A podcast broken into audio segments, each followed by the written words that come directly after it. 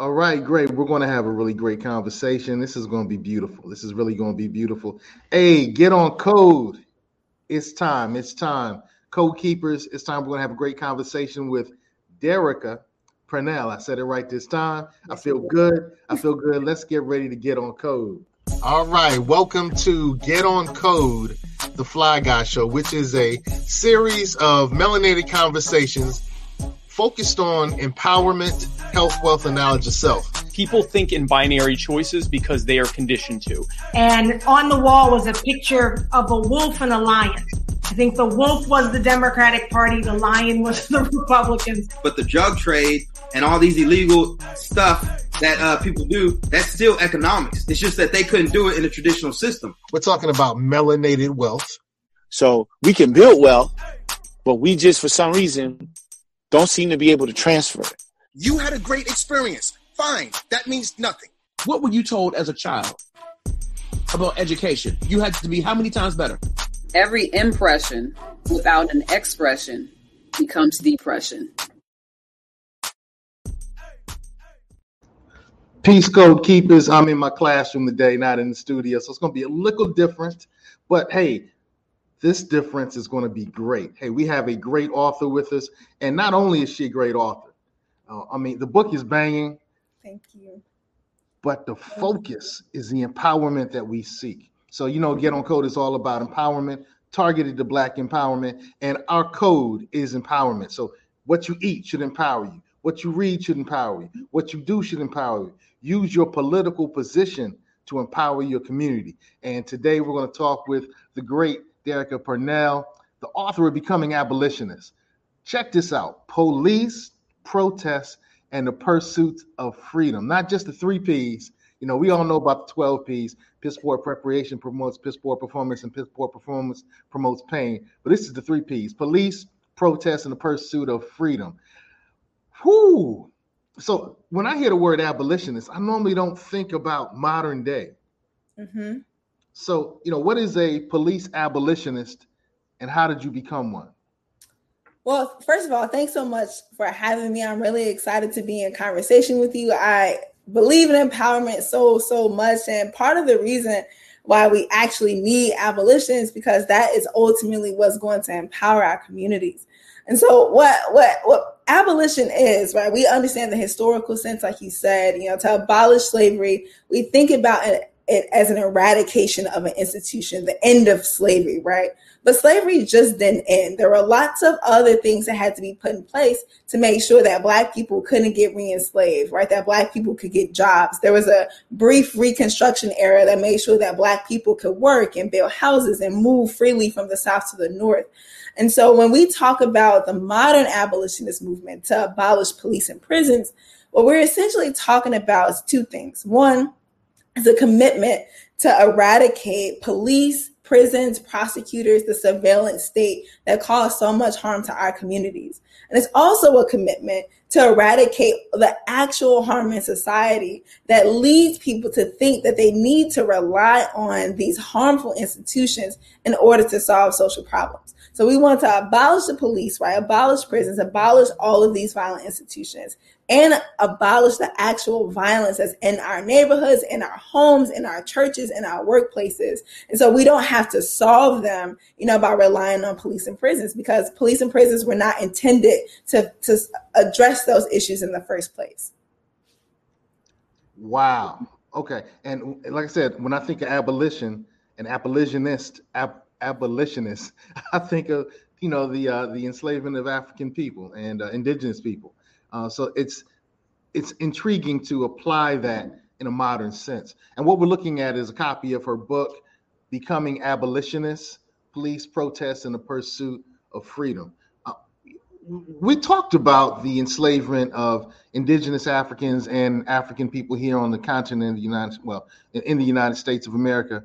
Um, is there a connection to the enslavement of our people, Jim Crow segregation, violent disruption of peaceful civil rights marches. You know, what's the connection? What's oh, the connection with police? Yes, of course. So if you list, think about any of those eras that you described, Jim Crow, the violent disruption of the civil rights marches, Nixon's war on drugs, the crime bill, any black person should ask themselves, what side were the police on? Right. Were they on the side of the integrationists or were they on the side of the segregationists? Were they on the side of the peaceful civil rights marchers or were they on the side of the people who were trying to break them up? Were they on the side of Nixon and caused so many of our homes to be raided? Were they uh, responsible for breaking up families? Were they responsible for helping to build the mass imprisonment that we see today? You know, with Biden, were they on the side of the, the raids or were they protecting the people? And in each generation, each decade since police police first existed in this country, they have always been on the side of maintaining capitalism and white supremacy. And so I, it, it, it honestly breaks my heart that people, especially our people, think that we can just reform this institution that was created to help enslave them, right? The, the number one reason why we have police in this country is because Black people resisted enslavement. Because they were uprising on ships, because they were running away as soon as they got here. It's because they were planning uprisings and rebellions. And so, so many of the same tools that we see as a part of policing, such as building informants, we see that early on slave ships. You had to create informants because Black people, African people, were committed to figuring out and devising secret plans in order to rebel against the ship. So, how do you figure out whether someone is building a secret plan? Well, you create a system of informants. How do you determine whether people are hiding weapons in response to an uprising? You create a system of raids. How do you create or how rather do you stop people from running away from the plantation? You create a system of policing and patrol and surveillance to monitor them. So a lot of the modern tools of policing were refined through each of these eras where black people were repressed and subjugated. So now we expect that, oh, maybe we can put more black cops in there and maybe that will help alleviate some of the violence. But no, they can't actually even stop the harm in our communities. And so why would we continue to try to reform an institution that was never built to protect us in the first place? Wow, that kind of reminds me of how Ice Cube said, uh, black police showing off for the white cop. mm-hmm, absolutely. If you've been stopped by a black cop and a white cop, then you know. Yeah, yeah, yeah, yeah. Interesting, interesting. So your position is it can't be fixed. We just got to get rid of it. Okay. So if that's the case, you know, what will our communities look like if we take our resources and we move them to something that serves us? Yeah, I love this question so much because when people think, or at least hear police abolition, there's this assumption that abolition means absence, right? That abolitionists want to snap our fingers and then overnight you know, nearly 1 million cops are going to disappear, or 18,000 law enforcement agencies are going to go up and poof, or 2,300 jails and prisons are just going to close overnight. That's not realistic. That's not what abolitionists are demanding. What abolitionists are demanding is that we ask better questions to figure out one, why harm occurs in our society. So, for example, right now, if you look at the murder rate where I'm from in St. Louis, it's one of the highest on in the country. And what usually happens is that whenever there's a spike in the murder rate, the number one thing that happens is that we need to give more money to police. We give more money to police. But police already have, at least in St. Louis, one of the highest per capita of people on the streets. So you have more police and the murders aren't necessarily decreasing, they're still increasing. But we figure out, well, why do people actually kill people, right? What's causing the violence to happen instead of just constantly putting people in cages? You put someone in jail, they're going to be more precarious when they come out than, than when they were um, to begin with. So, how about we actually invest in economic opportunities in our community? How about we actually invest in education? How about we actually invest in healthcare? How about we actually make sure that people have access to fresh and healthy foods in our neighborhoods? What are some of the things that eliminate and prevent harm? How do we build communities? How do we build families to make sure that when there is harm, there's actual accountability? And now, what the case is, we invest money in police they sometimes put the wrong person in jail and try to pin multiple murders, especially if you're a black man, multiple murders on you. The clearance rate, which is what police um, is the amount of arrests that police make and where someone is charged, not even convicted, just charged. It's like 30, 40% in some of like the poorest black neighborhoods in the country, which means that 70% of the people who actually commit the murder don't even get arrested, don't even go to jail, don't even go to prison. It's, it's an ineffective system. So if we actually want to get to the root causes of harm, we have to see, well, what's different about our communities and why is there this level of violence, which is not because we're black, it's because we have the most amount of divestment in those neighborhoods. And we have to figure out how to make sure that there's a lot of investment because that's what's ultimately going to keep us safe. You asked a couple of questions that I thought were how questions. You asked a lot of how how do we do this? How do we do that? How do we, so do you have the answer to that? some some of them what i'm excited about is that abolition doesn't require me to be a singular expert on how to figure out how to abolish the police and to build the society that we want. It's a collective demand on all of us to fight for that society. So then it ranges right? So if we want to try to stop violence in our communities today one thing that we can do is make sure that we're investing in really good street violence interrupted programs.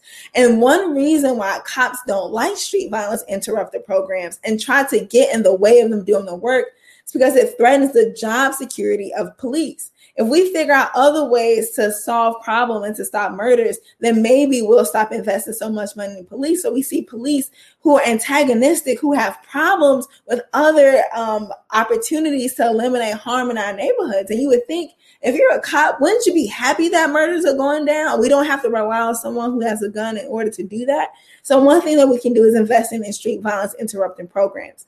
Another thing that we can do we want to stop other kind of harm in our society. Is invest in all of those things you just listed in right? Education housing. Right now we're in a massive housing crisis. When there's housing crisis and economic crises we see an increase of murder and we see an increase of violence because people are in precarious situations. You know, they living from couch to couch, from block to block. There's little stability. They're stressed out. You know, they don't know when the next time there's going to be money in their pocket or the next meal they're going to have. So, how about we actually decrease the reasons why people experience stress and frustration and pain and harm? Because here's the thing we can take sexual violence, for example if you're in a situation where you are living an abusive um, relationship, but that's the only place where you can sleep at night because there's no other way for you to get housing, then that, it's like having a cop you know, be funded is not going to stop you from being vulnerable to that violence. But making sure that you have housing, making sure you have somewhere to go for you and your children if you're in a vulnerable situation, that is what promotes community safety. That's what keeps people safe from harm, not just giving that money to cop. So if you look at a lot of cities, half the budget for the city goes to the police. And then you look at the housing budget or the education budget, it's tiny. It's tiny. So, how do we make sure we're fighting for all of those investments in our community that remove people from dangerous situations and start taking money away from the police to help facilitate that? And I think the counter argument that you probably have an answer to, Booyaka, is what we need to invest in keeping our streets safe and police stop crime police keep our streets safe Oh, well, that's absolutely just not true. There are several studies that show that there is no correlation between the number the number of police in the city and the crime rate. We can look at many cities. We can look at Chicago, Detroit, St. Louis, where I'm from, DC, they have among Puerto Rico, Puerto Rico has among the highest number of cops and the highest crime rate. So if police were so effective at keeping crime down, wouldn't the cities with the most police have the lowest crime rates? Right? That's not true. We actually see fewer police in places that have investment in education, that has robust housing, childcare, healthcare, grocery mm-hmm. stores. We see fewer police in those neighborhoods. And so it's, it's just simply not, it's just not a good argument because then they would have to explain how there are so many cops in Chicago, yeah, mamas are losing their babies almost almost every night to gun violence. Well, shouldn't all these be cops be stopping it? It's as if cops are standing outside people's homes, stopping bullets from entering the windows, right? That's not what police do. They cycle people in and out of jail. And if anything, cops are contributing to the violence. Police killings are increasing while we're in a pandemic. And so we have to figure out how to stop violence in our communities. And that just doesn't come with relying on cops. Intriguing, intriguing. You brought up the environment a couple of times. I know in, in your book, one of the things it deals with is environment, environment and environmental racism. So, okay, so how's that environmental racism exist and mm-hmm. how does it impact police violence? Well, environmental racism and climate change absolutely have a direct impact on police violence. So if we look at Flint or we look at any, you know, black community, especially as class exploited, that's poor, we can bet that they probably live in a neighborhood where there's lead paint, or they're probably drinking water that has lead in it, or they're near a toxic waste site. If we think about climate change, right, something like Hurricane Katrina that many of us remember, Hurricane Katrina devastated New Orleans. And what happened when Black people were trying to figure out how to survive, how to get away from the devastation? The very first message from the police is that we will arrest you, we will stop you. Police didn't stop, you know, white people who were armed with guns from shooting Hurricane Katrina victims. The very first institution that was built in the aftermath of Hurricane Katrina, according to Critical Resistance, was a jail right? While people were losing their homes, they decided let's put people in a jail that's mm-hmm. vulnerable to flooding, that's vulnerable to vermin, rats, and roaches, you know, skirmishing all around. And so, the more that we're going to experience of environmental racism, we're going to see what happened historically, which is police is going to be on the side of the people who are making sure that Black people are vulnerable to environmental racism. So when Black people organize and protest and say, you know, we don't want to drink lead filled water or we don't want to live in houses that have lead paint in the walls or we don't live want to live next to a toxic waste site police are going to be the first responders to break up those protests and target those activists right? When those um, when we see displacement and black people being moved out of their neighborhoods because of climate gentrification because now white people are going to start buying more homes and properties that are inland because the coastline of the united states is going to start shrinking. We're going to see massive black people displaced. Police are going to be there to keep them out of suburbs. Police are going to be there to round them up and put them in jails so climate change and environmental racism are indispensable because cops like are they're just going to be the primary thing that's invested in instead of slowing down climate change and fighting the toxics in our community. One of the things that I love that you talked about earlier was fighting the toxins in our community. You know, how do we address poverty? How do we address mm-hmm. violence on women? How do we address domestic violence in general? You know how do we address substance abuse issues you know? And and so if we are abolitionists police abolitionists will any of those things improve with the movement of resources? Oh yes yes yes. What's actually so sad is that people especially lawmakers they'll say look we need the Violence Against Women Act because it's going to protect women who are in abusive situations. It's, it's going to protect them from men. We're going to bring down all these harsh penalties and lock up men if they, you know, hit a woman or harass a woman. But when you look at the institution of policing, the rate of domestic violence in policing is two to four times higher than the general public. So many police officers perpetuate domestic violence. And this is the profession that we're relying on to rescue people from interpersonal harm.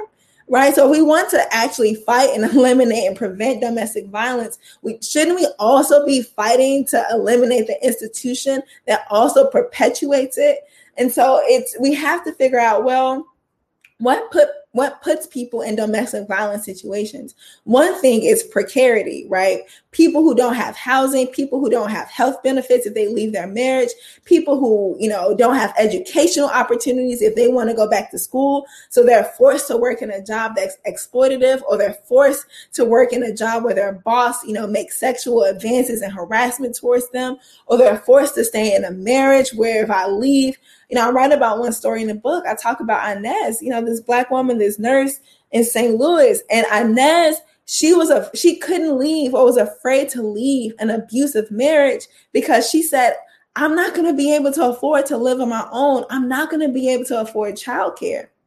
And so, what Inez didn't need was a cop to just only arrest her husband. Actually, when the prosecutor tried to bring charges against him after one violent incident, Inez was like, no, no, no, no, no, because if he goes to jail, that doesn't get to the heart of the problem. What Inez actually needed was childcare. She needed a way to be able to put her kids in a in a safe environment while she went to go be a nurse and help people. And so it would that investment is so important, and we're not going to get the safety that we want if we just continue to fund the police.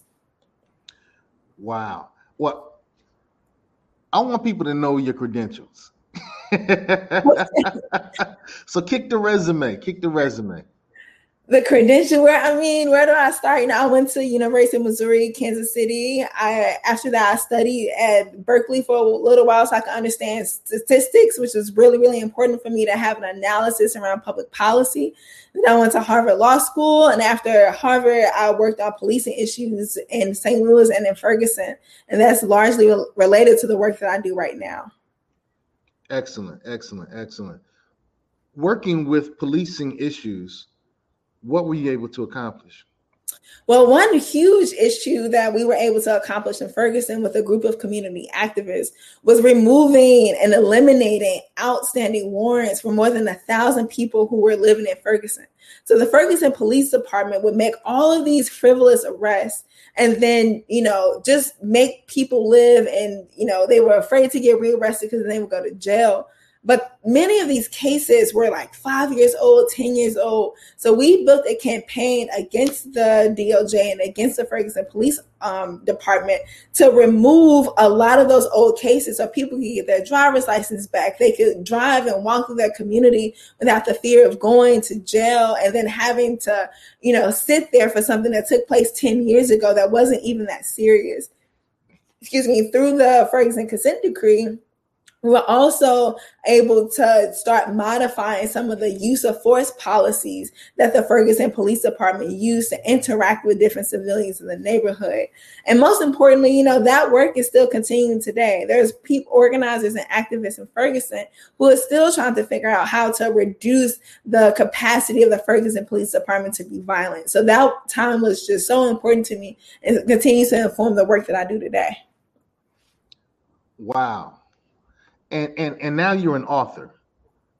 I am, I am an author. Yes. well, did did it have to sink in? You're, you're a published author, possibly best selling so far, right? Oh, um, we'll see. I mean, yes, I think yesterday or the day before yesterday, I walked past a bookstore and I saw my book in the window. And it was one of the few times where I was just like, you know, this moment is so much more bigger than me and why this book is so important to me, why I believe in it so much, because it doesn't only tell like my story or what abolition is, but it really shows a history of policing in this country. It shows a history of resistance in this country. It talks about how all these other people, especially black people, were trying to reform the police and why they also became an abolitionist. It gives statistics and examples and you know some thoughts about our deepest fears. What about the murderers? What about the rapists? What are we gonna what's gonna happen? And so I really believe in the message and the work that the book is doing in the world. And I'm just so grateful that people are, are taking it and reading reading it and sharing it with other people in their community. Ashe. Uh, so you know the the the inevitably the question is going to be asked. What about black on black crime? Yes, um, of course. That's my next. That's my next book. so, um, what's your response to the? Uh, I think it's a dumb question, you know, because if you go to Puerto Rico, you have Latino on Latino crime. If you go to Ireland, you have Irish on Irish crime.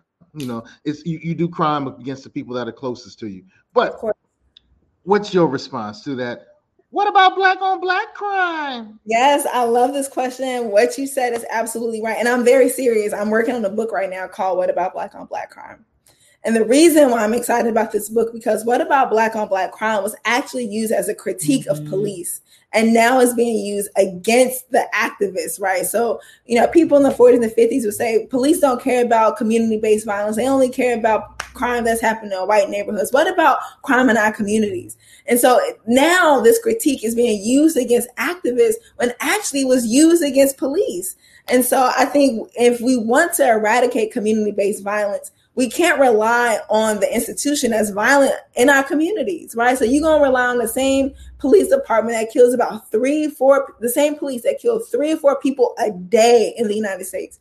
Police kill three to four people a day. This is who you're gonna respond to for our, you know, for our harm, right? So police are actually a part, they perpetuate community-based violence. They perpetuate black on black crime because they put black people in precarious situations where they put them in jail and then they take them out and then they disrupt all of the positive attributes that happen in our neighborhoods. And it's because they want to be the ones who get jobs in order to police the violence. So they're not interested in eradicating black on black crime. Because listen, if we actually eliminated black on black crime, then what would police do? Right? What would be their jobs? And so it's actually in police interest to keep crime up, to keep neighborhoods unstable, right? To keep mamas crying over their babies because that's what keeps them employed. Intriguing, intriguing. Now I know uh, we had a limited time to have a chance to chat. Uh, do I have time for one more question? Yes, please. Okay, great, great, great, great, great, great. So this is the uh, the capstone question of this show. So, what have you intentionally done differently from your previous generation to empower yourself to make a better life? Oh, I love this question. I, the previous generation as a whole. Take it any way you want to take it. Wow. So I think the generation before mine was very excited to have, you know, the first blacks, right? The first blacks in office, the first black police chiefs, the first black this, the first black that. And I think that's really important because we know the history of oppression and racism in this country keep black people out of institutions that we think are powerful and important. I think what I've done intentionally is let go of the idea that having more black faces in high places is going to save us. And I've actually learned that from people in the prior generation. It's, it's something that I see myself as a part of that tradition. And so intentionally, I have stopped fighting for more diversity, diversity in policing as a way to save us. Because we, like you said, in Puerto Rico, that that police department is is Latino and they still hurting people who are Latino on that island. So it's not enough that we fight for more diversity, right? And so intentionally I've tried to resist diversity as something to improve policing because we know that it also doesn't work. But I love, love, love this question. And depending on the context, I have so many different answers. But mostly I feel a lot of gratitude for people in the prior generation who fought and struggled to experiment building a different kind of society. And I hope that I'm making a lot of them proud. Wow. Uh, well, I can tell you that the ancestors are smiling. They're Thank smiling you. at your book. They're smiling at your efforts. So make sure you pick up Becoming Abolitionists, Police Protests, and the Pursuit of Freedom. We need to put an echo behind freedom. Yes. And please, please, if you can, please get it from a black bookstore. Please don't get it from Amazon if you can. Please, please, please support black independent bookstores wherever you are, whether that's Uncle Bobbie's in Philadelphia or Loyalty in Maryland. Please try to pick that book up from a black owned bookstore. I say that. I say that. I say that. Hey, you've been checking out the Get On Code show on the Our Black Empowerment channel. Today we've been blessed. Oh, we did have a quick comment She's making us all proud. Thank you for your work. I Thank say that. oh, I didn't see that earlier. I'm sorry about that. I didn't see that earlier. And I want to make sure that everybody knows who we're chatting with. Derecka Purnell, becoming abolitionist, police protests, and the pursuit of freedom. Freedom, freedom. freedom. had, had, to put the echo behind it. Uh, any you. last words from the great author? I mean, this has been such a rich conversation. I'm excited what people are going to think about the book. You know, like I'm just, yeah, very excited. So thank you so much for having me.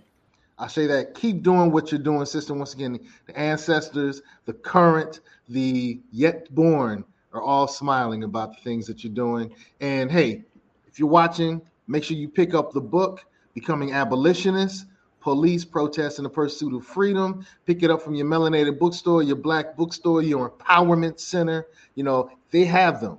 If they don't have them, they'll order them for you. Yes. So sure you do that. Hey, get on code. The encode, the code is empowerment. So get on code, teach the code, be the code.